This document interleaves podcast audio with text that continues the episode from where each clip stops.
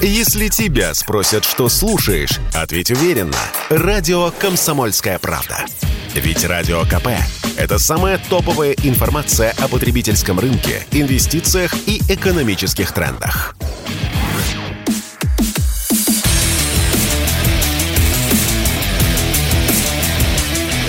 Программа с непримиримой позицией. Утренний Мардан. И снова здравствуйте, и снова в эфире радио «Комсомольская правда». Я Сергей Мордан. Так, а новости из Европы, а как, куда деваться? Значит, а, вы не поверите, а, действительность превосходит а, мои самые смелые ожидания. Честно говоря, когда начался вот этот вот довольно унылый и неинтересный абсолютному большинству добрых русских людей кипиш э, по поводу европейских виз, я думал, что все рассосется само собой. Но мало ли кто где что ляпнул. Там какой-то Зеленский что-то сказал, какие-то там а, рыбоеды-прибалты подхватили, значит, поляки что-то начали гундосить, ныть, давайте, значит, мы запрем а, русских за колючей проволокой. Ну, все это было похоже, ну, не то чтобы на самодеятельность, нет тут, конечно, никакой самодеятельности, но на активность а, то, что называется политической массовки. Вот я, например, а, до последнего времени пребывал а, в уверенности, что Евро, Европейский Союз, ну вот при всех там вопросах, при всей рыхлости структуры, то есть там коллегиальное решение должно, ну, ну вся вот эта вот блуда, тем не менее, как сказал один поляк, власть в Евросоюзе принадлежит олигархам, олигархическая структура. Но он, правда, олигархами называл а, Германию и Францию. Ну, как мы в это верили? А что тут верить? Мы и так знаем, что а, значит, ну, в основах Европейского Союза стоит фактически экономический союз между Германией и Францией. Ну, тогда еще ФРГ и Францией. Союз угля и стали это называлось, кто помнит, еще в 50-е годы. Вот с чего все началось. А ну и, соответственно, весу экономики, в соответствии с экономическим вкладом, действительно решения принимаются на уровне Германии и на уровне Франции. Ну и дальше, в общем, по нисходящей. Но здесь все пошло совершенно не так, что, в общем, дает мне основание предполагать, что господа в Вашингтоне взяли курс на демонтаж Объединенной Европе. Видимо, как бы проект признан неудобным, несвоевременным, конкурирующим. Ну, там же люди, в общем, а, взрослые, все привыкли довольно просто оценивать с точки зрения финансовой целесообразности. Вот внешней конфигурации Евросоюз – это прямая угроза финансовой стабильности Соединенных Штатов. Можно так смотреть, а можно по-другому. За счет Евросоюза американцы намерены в очередной раз а, за последние, ну, сколько там, 100 да, за последние сто лет поправить свои дела. И для этого в результате Евросоюз придется демонтировать. Но я возвращаюсь к, исходному тезису. А, решение по практически полному запрету на въезд русских в Европу, я так понимаю, принято. Некоторые говорят, да нет, что вы, это невозможно, это противоречит базовым а, документам Евросоюза, придется переписывать европейское законодательство. И вообще немцы сказали, что вообще вот они за там простых людей, а прессовать нужно только путинских олигархов и разжигателей войны. Это все ерунда. Это все разговоры в пользу бедных. Вот сюжет сейчас развивается именно таким образом, что, скорее всего, а вокруг э, России действительно будет сформирован, ну, практически санитарный кордон. Посмотрите на карту. На севере Финляндия, сухопутная граница в Европу – а Финляндия фактически проводит ту же самую политику, что проводит Польша. Но в Польше просто за гранью добра и зла 87, по-моему, или 83 процента поляков выступают за полное прекращение выдачи виз а, гражданам России а, и за полную блокаду фактически. То есть повторяется история 20-х годов 20 века – то есть это вот... Не, Польша... Мне, мне, мне почему нравится Польша? Вот все стабильно. Вот, вот ты понимаешь, что от поляков а, можно ожидать. И ты получаешь ровно то, что ты от них ожидаешь. Я надеюсь, правда, что наконец будут последствия. Я надеюсь, что наконец э, вот э, российский политический класс э, включит голову и с поляками, ну, через какое-то время разберется так, как Великая империя и должна а, разобраться с такими вот хроническими наследственными предателями, иудами. Под ноль. Вот так вот. То есть четвертый раздел Польши не за горами все же в исторической перспективе. А Прибалтика – это еще одна часть сухопутной границы. Как вы понимаете, там есть э, Эстония, это в районе Смоленска, и там есть э, Латвия. Литва, насколько я помню, вот представляю себе европейскую карту, на, напрямую с нами не граничит, только в Калининграде, эксклав. А континентальная часть России отделена независимой Белоруссией. Там тоже санитарный кордон, то есть политика Латвии, политика Эстонии не оставляет никаких сомнений в том, что эти люди э, не мыслят категориями экономическими, не мыслят категориями рациональными, они мыслят категориями идеологическими. Когда работает идея или идеологема, если хотите, тогда деньги не значат ничего. Вот, все вот эти причитания, что, а, через латвийские порты вырос грузооборот, а, значит, какие-то там продажные мрази в Москве и Петербурге продолжают наживаться. Да, продажные мрази в Москве и Петербурге продолжают наживаться, но вы не переживайте. Когда будет дана окончательная отмашка, из Лондона или из Вашингтона, я понятия не имею, откуда латвийцы прекратят этот транзит. Они будут траву жрать, но граница с Россией будет закрыта. Она фактически уже закрыта. То есть сейчас они отзовут виды на жительство в Латвии, и я этому несказанно рад. Я уже говорил, вот эти все идиоты, вот все эти придурки, которые покупали недвижимость в Латвии, в Юрмале какой-нибудь паршивой, конечно же, они должны за это э, расплатиться. Они должны все потерять. Да, я в этом абсолютно убежден. Если человек идиот, он по жизни должен за свой идиотизм платить. А те, кто покупали недвижимость в Латвии для того, чтобы получить вид на жительство, это идиоты. Они должны за это расплатиться. Но вы не поверите, есть ведь идиоты, которые покупали недвижимость в Эстонии.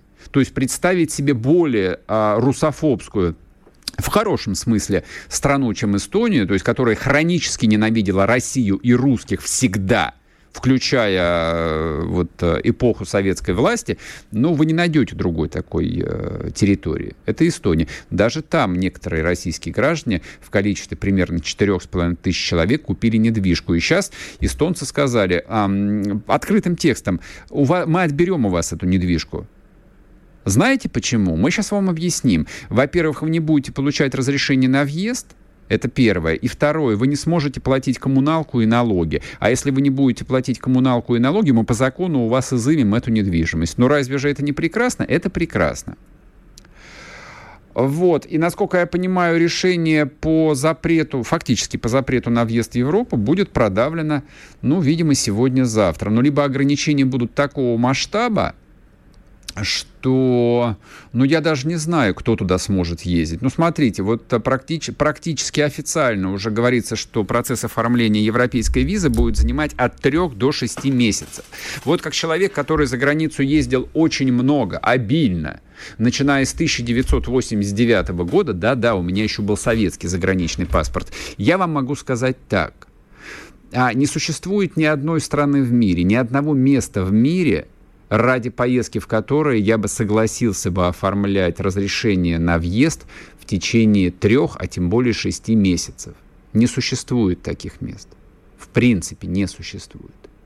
И дело там ни в каком, ни в патриотизме, это просто, ну, дело, ну, вот э, в каком-то чувстве собственного достоинства. Или гордыни, если хотите. Вот, вот моя гордыня, она достаточно велика для того, чтобы я точно не тратил там 3-6 месяцев для того, чтобы поехать в какую-нибудь, не знаю, паршивую Данию или паршивую Испанию. Да чтобы вы сдохли.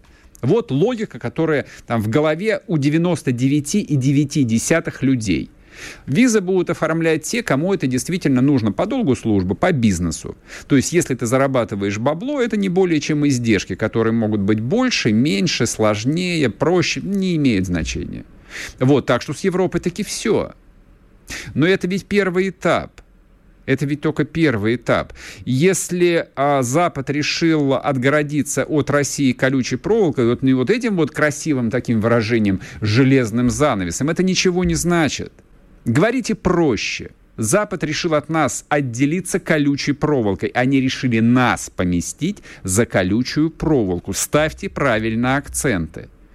Это лишь первый шаг. За этим шагом идут следующие. За этим шагом идет обязательно, чего бы это ни стоило Западу, экономическая блокада – не санкции. Санкции тоже бессмысленное слово. Экономическая блокада. Даже если они траву жрать будут, а они будут таки жрать траву, они введут экономическую блокаду. А там, где возникает экономическая блокада, как показывает опыт, ну, например, наполеоновских войн, обязательно возникает и настоящая война в той или иной форме.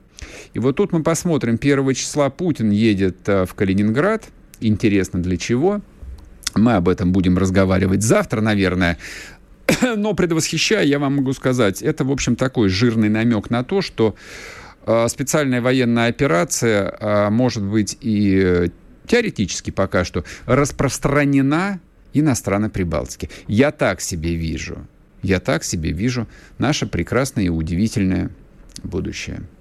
После перерыва продолжим, не уходите. Спорткп.ру О спорте, как о жизни.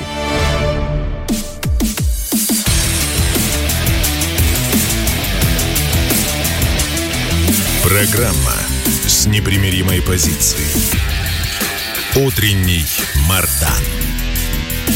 И снова здравствуйте, и снова в эфире радио «Комсомольская правда». Вот я проверил, идет трансляция на YouTube-канале «Мардан 2.0».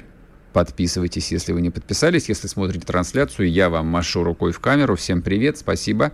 А не забывайте а, нажимать кнопку «Нравится». Пишите комментарии если есть такое отчетливое желание. Если нет, тогда просто смотрите и слушайте. Так, идет трансляция в телеграм-канале Мардан, а и там же, и там же голосование. Наш сегодня, друзья мои, День демократии. День демократии. А я задал, в общем, такой простенький вопрос, на который хотел бы получить прост, очень простенький ответ. Честный, простой ответ. Вообще, жизнь человека а, отличается простыми ответами на сложные вопросы. Вот это ровно тот самый случай. Вы бы стали выражать э, глубокие соболезнования в связи со смертью М.С. Горбачева? Да или нет? На сегодняшний момент 65 тысяч человек проголосовало. У вас есть редкий шанс присоединиться а, и удивиться результатом. В конце эфира я обязательно объявлю. Вот, голосуйте, голосуйте правда интересно, вот как э, Горбачев, во-первых, как Горбачева вы оцениваете, и насколько вот э, русский народ, э, ну не то что долготерпелив, он долготерпелив, конечно, насколько склонен к всепрощению. Вот это мне интересно, честно говоря. Так, и по поводу Европы я хотел бы еще немножечко вот что сказать. Значит, мало того, просто это, вообще удивительное место. То есть те, те метаморфозы, которые производят происходят вот с этой колыбелью современной э, христианской, ну, точнее, уже постхристианской цивилизации, которой и мы с вами принадлежим, конечно же. То есть вот, вот э, не ведитесь на все эти разговоры о том, что есть отдельная Россия и проклятый Запад, который всегда был против нас. Это люди неграмотные, невежественные, ну, или манипуляторы э, вот эти вот э, глупости втирают, потому что им э, это удобно, или потому что это вот укладывается в их там политическую повестку, концепцию концепцию или картину мира. Неважно. Все это часть христианского мира, который претерпевает совершенно фантастические изменения на наших глазах. То есть стирается абсолютно все, что нас связывало с этими сотнями миллионов людей, что нас связывает с этой культурой, с этой цивилизацией. У меня есть большой вопрос а, как долго это может продлиться, потому что отмена ну, основных э, этических каких-то норм, я сейчас не про ЛГБТ вот и прочую вот эту вот ерунду, я про вещи базовые говорю. ну, про то, что там добро называется добром, зло называется злом, там вот у тебя есть друзья, есть враги, есть семья, есть дети, есть церковь, есть Бог. Вот всех этих понятий в европейской цивилизации становится все меньше, меньше, меньше и меньше. Удивительно. Вот они с одной, значит, одной рукой вбивают колья и натягивают э, колючую проволоку марки, как она называется, ягоза или рогоза, вот, которая рвет тело просто с мясом. Вот они такую натягивают, вот польские пограничники на границе с Беларусью, именно такую колючку натягивают. И, кстати, финны тоже интенсивно значит, на, натягивают проволоку, не понимаю от кого. А с другой стороны, э, они категорически не хотят отказываться э, вот от своих э, каких-то лицемерных совершенно, вот омерзительных в своем лицемерии э, идей, там про демократию, про свободу, значит, про борьбу с авторитаризмом. И Горбачев здесь э, как бы очень э, ложится э, вот в эту концепцию. То есть, видите, они его поминают вот как великого борца за свободу там и все остальное. Давайте проговорим про свободу немножечко. Значит, вот помимо того, что русским запрещен будет въезд в Европу по фактически по этнической принадлежности, то есть если ты русский, значит, тебе нечего делать на этой чистой земле. Европа давненько, давненько такого не видела, но начиная с 40-х годов 20 э, века, то есть когда можно было открыто, в общем, э, отдельные этносы или отдельные социальные этнические группы сводить под ноль. Этим занималась не только Германия, речь не только о евреях. Например, сначала немцы тренировались на католиках. Сначала они под ноль сводили немецких католиков, а потом уже переключились на евреев. Потом несколько десятилетий нельзя было никого, в общем, а, там тиранить, ни гомосексуалистов, а, ни негров, ни арабов, ни турков тем более. А вот русских можно. И вот а, энтузиазм необыкновенный. И при этом, но при всем при этом, они считают, что русских вот за этой колючей проволокой нужно продолжать цивилизовать это просто э, чистый Гитлер. Вы меня извините, конечно, я вот не, не люблю лишний раз э, поминать э, сатану в программе, но это чистый Гитлер. То есть сначала загнать людей до колючую проволоку, за колючую проволоку в гетто, а поставить вышки по периметру, ну и убивать всех, кто пытается из гетто вырваться. А управлять внутри, ну, руками э, вот той же самой внутренней полиции. Как называлась э, вот еврейская полиция в гетто? Кто вспомнит, напишите, пожалуйста, в комментариях. У меня вылетело из головы. Юденфрай? Не суть важно. Значит, они написали о том, что разработали целый документ о возможных путях достижения российской аудитории в нынешних условиях будут использовать креативные пути с привлечением русскоязычных видеоблогеров в соцсетях, включая чисто российские ресурсы, в том числе ВКонтакте. Но это по поводу вот того, как работают модераторы ВКонтакте, мы как-нибудь отдельно поговорим. А вот с Игорем Ашмановым мы предварительно договорились об этом.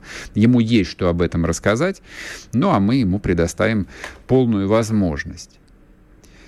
Это удивительно. То есть, с одной стороны, Европа, вот как сообщество наций, открыто декларирует, открыто причем декларирует на всех уровнях, на уровнях политических руководителей, культурных политических элит, лидеров общественного мнения, открыто декларирует ненависть к России и русским, и этого можно больше не стесняться, и это правда. То есть еще год назад а, термин русофобия, ну, знаете, как попахивал пропагандой. Чего уж тут скрывать?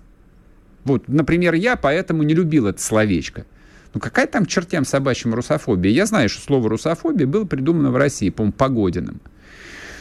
Вот, но сейчас смысл слова русофобия практически идентичен понятию антисемитизм.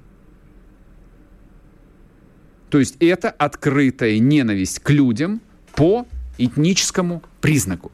И это в Европе стало можно. И при всем при этом – они говорят о том, что вот этих унтерменшей, нас с вами, можно, но если а, не сделать цивилизованными людьми, это невозможно, естественно, тут нет никаких иллюзий. ну, по крайней мере, научить э, вытирать задницу и пользоваться ножом и вилкой. В политическом смысле. Но для этого нужно будет нанять здесь, внутри, э, ну, группу коллаборантов-предателей, которые вот э, нас, неразумных э, орков, э, унтерменшей, и будут, так сказать, приводить в человеческий облик. Ну, хотя бы внешне. Но это как англичане или французы в Африке. С чего они начинали? Это они потом стали детей негритянских, африканских вождей отправлять на учебу в Оксфорд. Ну, особо богатых, особо влиятельных. А поначалу они просто учили вот этих вот э, детей природы вместо набедренной повязки из кожи антилопы носить не знаю, там, белый льняной костюм и парусиновые туфли. И шляпу канутье.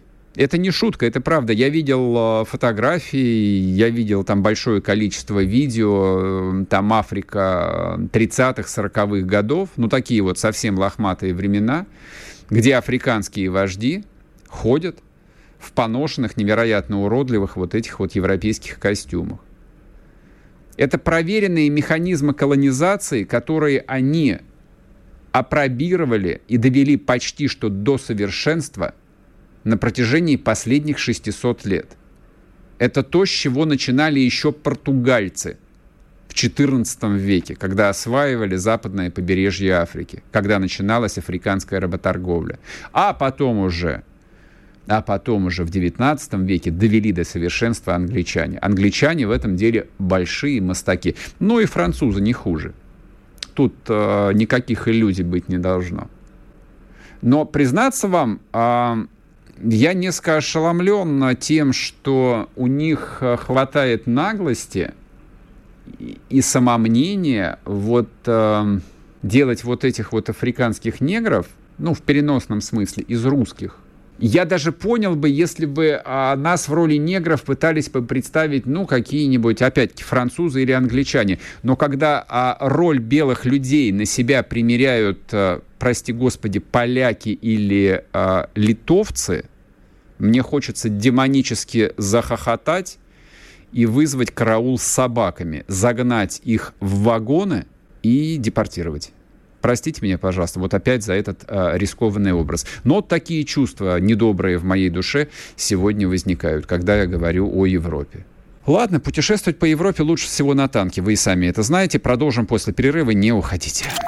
Чтобы получать еще больше информации и эксклюзивных материалов, присоединяйтесь к радио «Комсомольская правда» в соцсетях – в отечественных социальных сетях. Смотрите новые выпуски на Рутьюбе, читайте телеграм-канал, добавляйтесь в друзья ВКонтакте, подписывайтесь, смотрите и слушайте. Радио «Комсомольская правда». Самая оперативная и проверенная информация в эфире и соцсетях.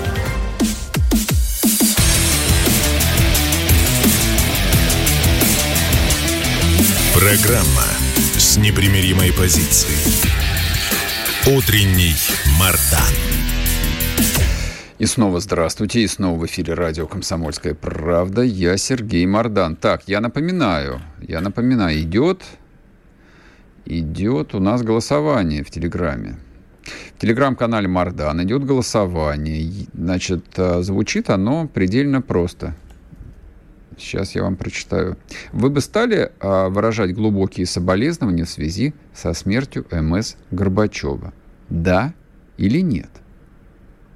Правда интересно. Проголосовало сейчас почти 73 тысячи человек. Вот, я вам не скажу, вот как складывается голосование. Вот, объявлю об этом в конце эфира. А вы пока переходите и, соответственно, голосуйте. Так, значит, вот еще о чем а, отчетливо хотелось поговорить.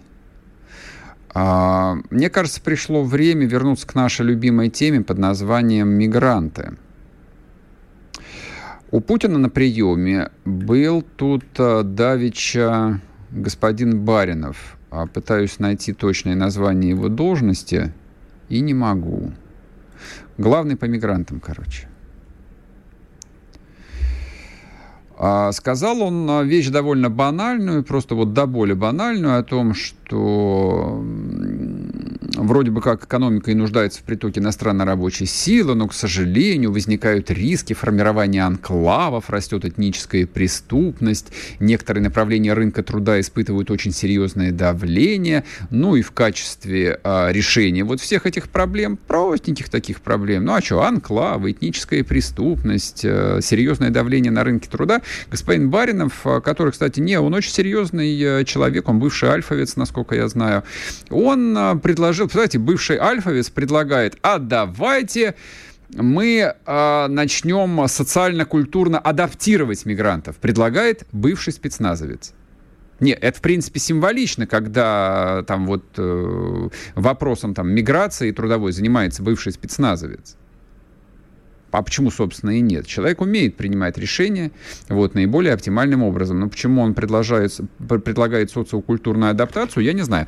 Но президент поддержал его, поддержал. Но только уточнил, сказал, что начинать а, социокультурную а, адаптацию мигрантов надо еще на родине потенциальных мигрантов. Я с этим абсолютно согласен. Я с этим абсолютно согласен. В принципе, если вот а, те места, где живут потенциальные иммигранты, а, вернутся в родную гавань, там будет развиваться, ну, я не знаю, в каком а, формате, российский флаг, русский язык станет государственным, и все они будут присягать а, русскому царю, в общем, ничего плохого я в этом не вижу. И пусть адаптируются действительно, да, прям начиная с детского сада и школы. А что, плохо, что ли? Так я вам скажу так, например, а в Киргизии Киргизии, это я точно знаю, а в русскую школу ребенка фиг устроишь, только за взятки, не хватает мест. То же самое в Таджикистане.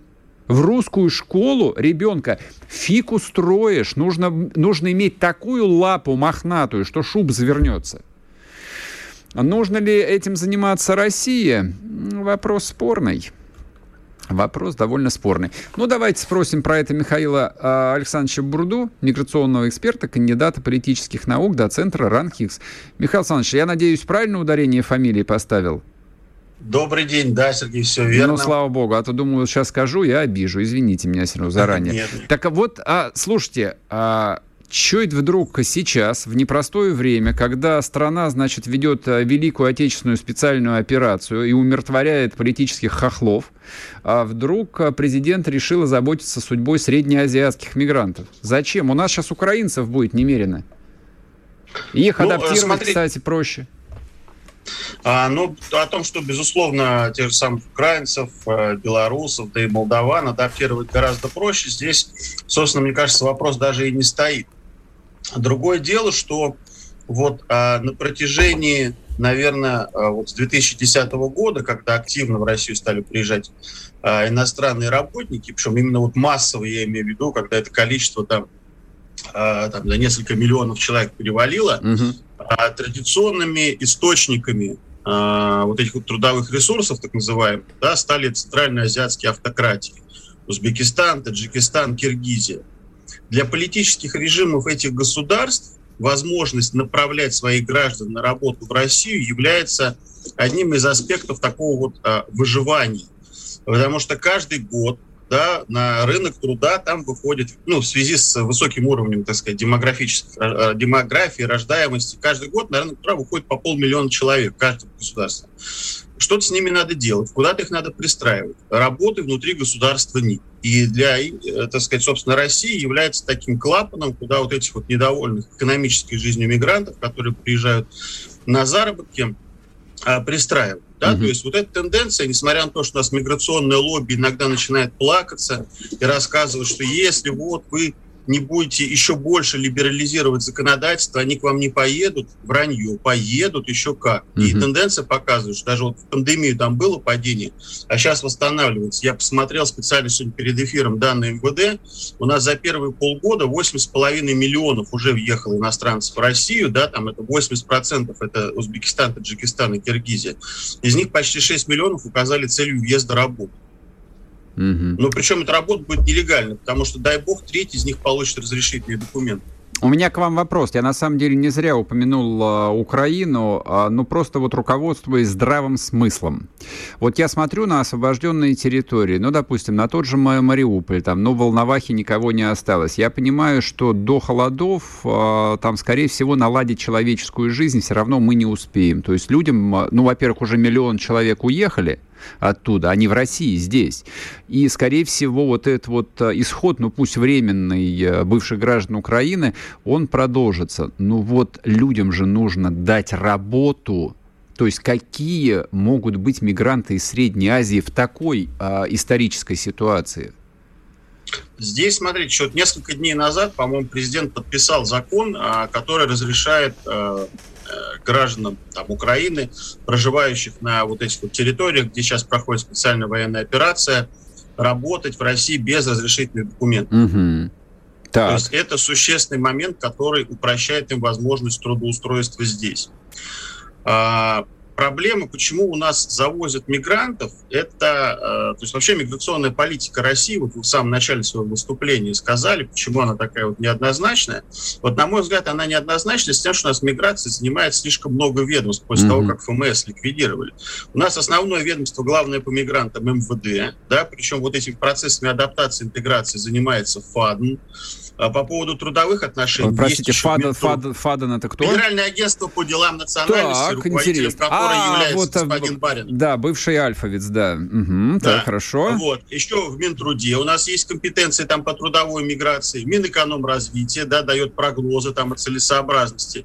И плюс есть мощнейшее лобби, строительное в первую очередь, да, вот э, если кто-то там в Подмосковье, вы, да, вот этот Тинау, да, Троицкий, Новомосковский округ, там каждое поле застраивается застраивается муравейниками. Mm-hmm. Да, естественно, для того, чтобы обеспечить эти стройки, необходимо завозить дешевую рабочую силу, которая живет там, давайте говорить откровенно, в скотских условиях, да. условиях.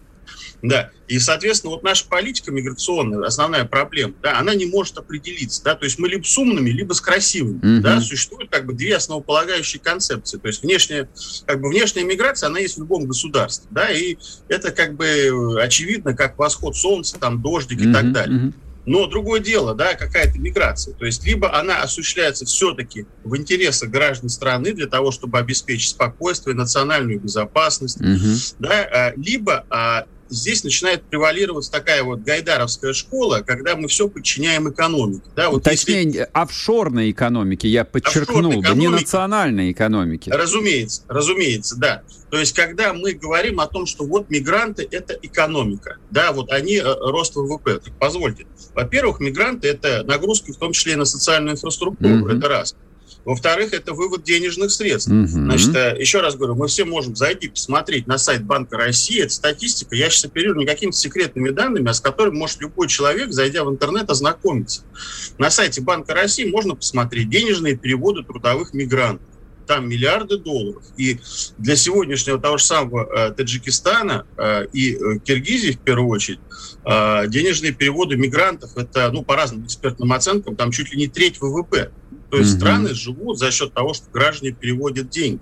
И поэтому вот я в самом начале своего выступления сказал, для политических режимов это наиважнейшая задача обеспечить работу своих граждан в России. Mm-hmm. А для этого любые средства хороши. И давление, и через диаспоры, и через сектор НКО, и э, строительное лобби, mm-hmm. и так далее, и так далее, и так далее. Поэтому а, а за украинцев, вот, да, за тех, кто переезжает, которые тоже готовы здесь mm-hmm Э, готовы работать, ну кто за них выступит? Никто. Только мы, если будем да. говорить об этом. Так и есть, так и есть. Спасибо большое. А, Михаил Бурда был с нами. А, но а, мы эту тему кратко сегодня взяли не потому, что нечем было забить программу, а потому что никто ее не возьмет. Всем сейчас не до этого. Многие решат, что как бы, ну типа, а что критиковать власть? Момент не тот, мы должны быть едины. Да ни хрена, извините, пожалуйста, да ничего подобного. Вот в этом мы точно не будем едины. Я в этом вижу полную несовместимость с национальными интересами России, по крайней мере, как я их понимаю, особенно сейчас, когда в Россию въехал миллион человек с Украины, беженцев, вот кого нужно работой снабдить. Русским дайте работу, а потом уже беспокойтесь о всех остальных. Чтобы получать еще больше информации и эксклюзивных материалов, присоединяйтесь к радио «Комсомольская правда» в соцсетях – в отечественных социальных сетях. Смотрите новые выпуски на Рутьюбе, читайте телеграм-канал, добавляйтесь в друзья ВКонтакте, подписывайтесь, смотрите и слушайте. Радио «Комсомольская правда». Самая оперативная и проверенная информация в эфире и соцсетях.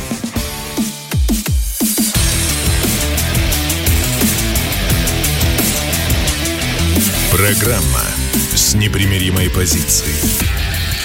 Утренний Мардан.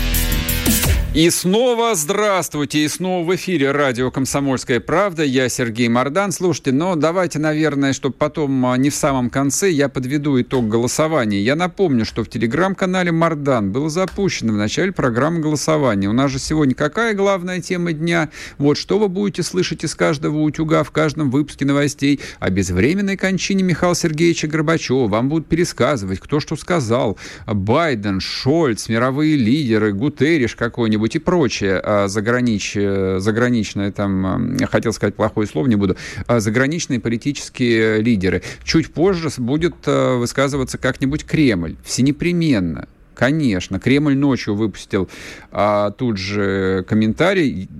Уверен, что вряд ли, в общем, верховный главнокомандующий э, отдавал личные распоряжения, это скорее такая протокольная работа, выразили а, соболезнования, естественно. Ну а как? Положено так. Как ни крути, это первый и последний президент Советского Союза.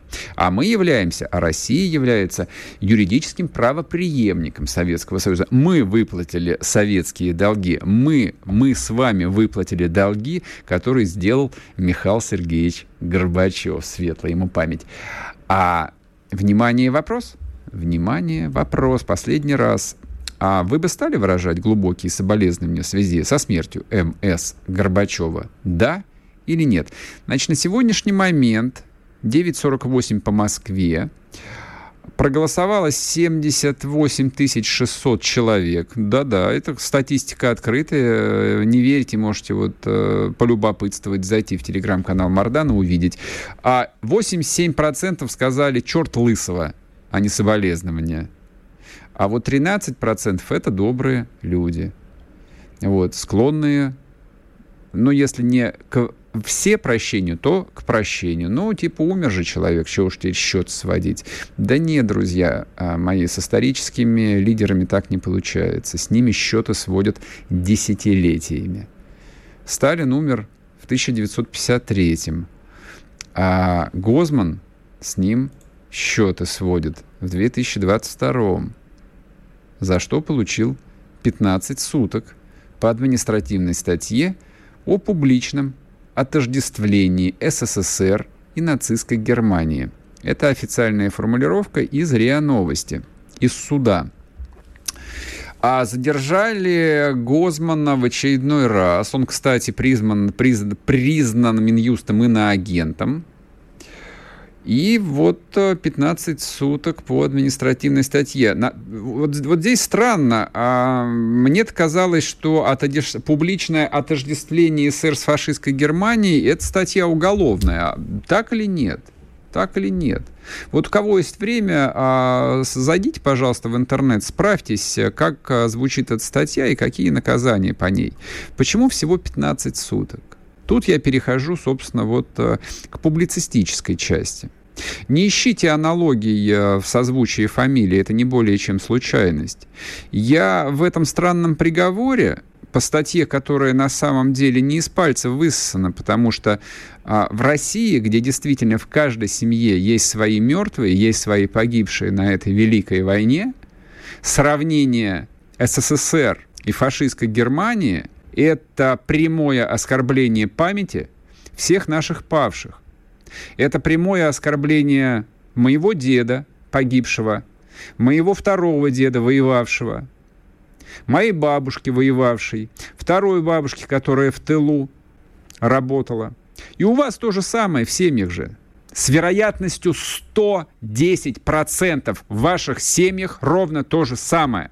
Любой человек, который говорит, что нет разницы между СССР и фашистской Германией, мерзавец и мразь, который оскорбляет память десятков миллионов людей. А, но дело в том, что Гозман это делал а, неоднократно, не один год, и вот, наконец, а, его отправили подышать на 15 суток. И я тут не очень понимаю. Я не понимаю логики нашей власти. Вы что, издеваетесь, что ли? Вы правда издеваетесь? Вы правда считаете, что можно продолжать в том же духе? Что сейчас 31 августа 2022 года можно жить так же, как 31 августа 2019, когда либералы, да-да, либералы, да, настоящие либералы, плюют в харю русским солдатам, и живым, и мертвым, им это все будет сходить с рук, а мы будем а, на это смотреть и ухмыляться? Нет, мы не будем на это смотреть и ухмыляться. Это продолжение той же самой истории, что с Ройзманом в Екатеринбурге. Напомнить вам? Я напомню. Ройзман 6 месяцев плевал в спины русских солдат.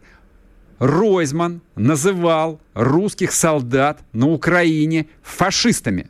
Есть статья в Уголовном кодексе, по ней можно так от души присесть. Чем отделался Ройзман, бывший мэр Екатеринбурга?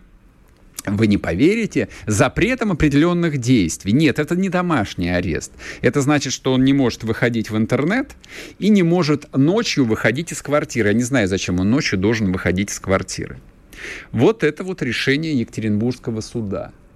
Более того, поддержка, которую получил э, Ройзман, в том числе со стороны губернатора Куйвышева или Куйвашева, не знаю, как правильно, и знать не хочу, а, вызывает такое количество вопросов, безответных вопросов традиционно, что «мама, не горюй». На каком свете-то живет... Э, не, бог с ним с Ройзманом даже. Там у человека свое амплуа. Пацан к успеху шел, но еще не все закончено. Я надеюсь, что он таки получит свою трешечку и присядет. А какую судьбу себе губернатор э, Куйвашев рисует? Вот этими своими заигрываниями с либеральной общественностью Екатеринбурга. Он в кого хочет э, сыграть-то? Тоже любитель Горбачева? За мультикультурность? За плюрализм мнений? Помните такое словечко из 87 э, года? Плюрализм мнений. Плюрализм хорош в мирное время, а во время войны плюрализм пованивает предательством и изменой. О чем думали судьи, которые выносили вот эти вот решения? Сами ли, или им позвонили, или им дали команду. О чем думает власть, которая идеологически, системно поддерживает ту же самую политику, которая привела нас к таким последствиям? Что я называю последствиями? Последствиями я называю то, что России спустя 31 год после 91 года приходится решать украинский вопрос вот именно таким образом, каким его сейчас приходится решать. Тяжелым, кровавым. Вы думаете, нет никакой связи? Я в этом вижу прямую связь. Когда а, во внутренней политике царствует цинизм, не политическая целесообразность, а политический цинизм – когда нет идей, когда нет ничего, за что имеет смысл бороться, когда нет на самом деле в головах у абсолютного большинства, по-прежнему у, большин... у абсолютного большинства элит никакого не то что понимания, но даже представления о том, что есть национальные интересы, вот опять в повестку вылезают вот все вот эти же проклятые вопросы – Почему, когда в России находится миллион русских беженцев с Украины, обсуждается вопрос об адаптации трудовых мигрантов из Средней Азии? Я ничего не имею плохого к трудовым мигрантам откуда бы то ни было, тем более и из Средней Азии в том числе. Почему Гозман получает 15 суток оскорбительный приговор за то, что он плюет в память 30 миллионов погибших на той страшной войне? Вдумайтесь в цифры 30 миллионов погибших. Мы сейчас в заголовок сегодняшнего выпуска вынесли «Украина потеряла тысячу солдат за один день». И это катастрофа. Тысячу за один день. 30 миллионов погибло. Этот человек глумиться над их памятью годами. И, наконец, власть сподобилась дать ему 15 суток. А мы должны утереться при этом, поклониться в ножки, власть сказать спасибо большое, не оставили нас милость своей барин. Вот, не позволяете о нас хоть ноги вытирать. Спасибо! Нет, дорогие мои, я не думаю, что все должно по щелчку пальцев измениться. Но хотелось бы, чтобы все менялось чуть побыстрее. Чуть побыстрее. Хочется. Но вот, вот такая наивность есть. Я верю в то, что все изменится. Я верю в то, что тот же Гозман еще через полгода получит свой тюремный срок за то же самое, если не покинет нашу прекрасную родину. Вместе с Ройзманом поедут на одну зону шить тапки. Чтобы получать еще больше информации и эксклюзивных материалов, присоединяйтесь к радио «Комсомольская правда» в соцсетях. В отечественных социальных сетях. Смотрите новые выпуски на Рутьюбе, читайте телеграм-канал, добавляйтесь в друзья ВКонтакте, подписывайтесь, смотрите и слушайте. Радио «Комсомольская правда». Самая оперативная и проверенная информация в эфире и соцсетях.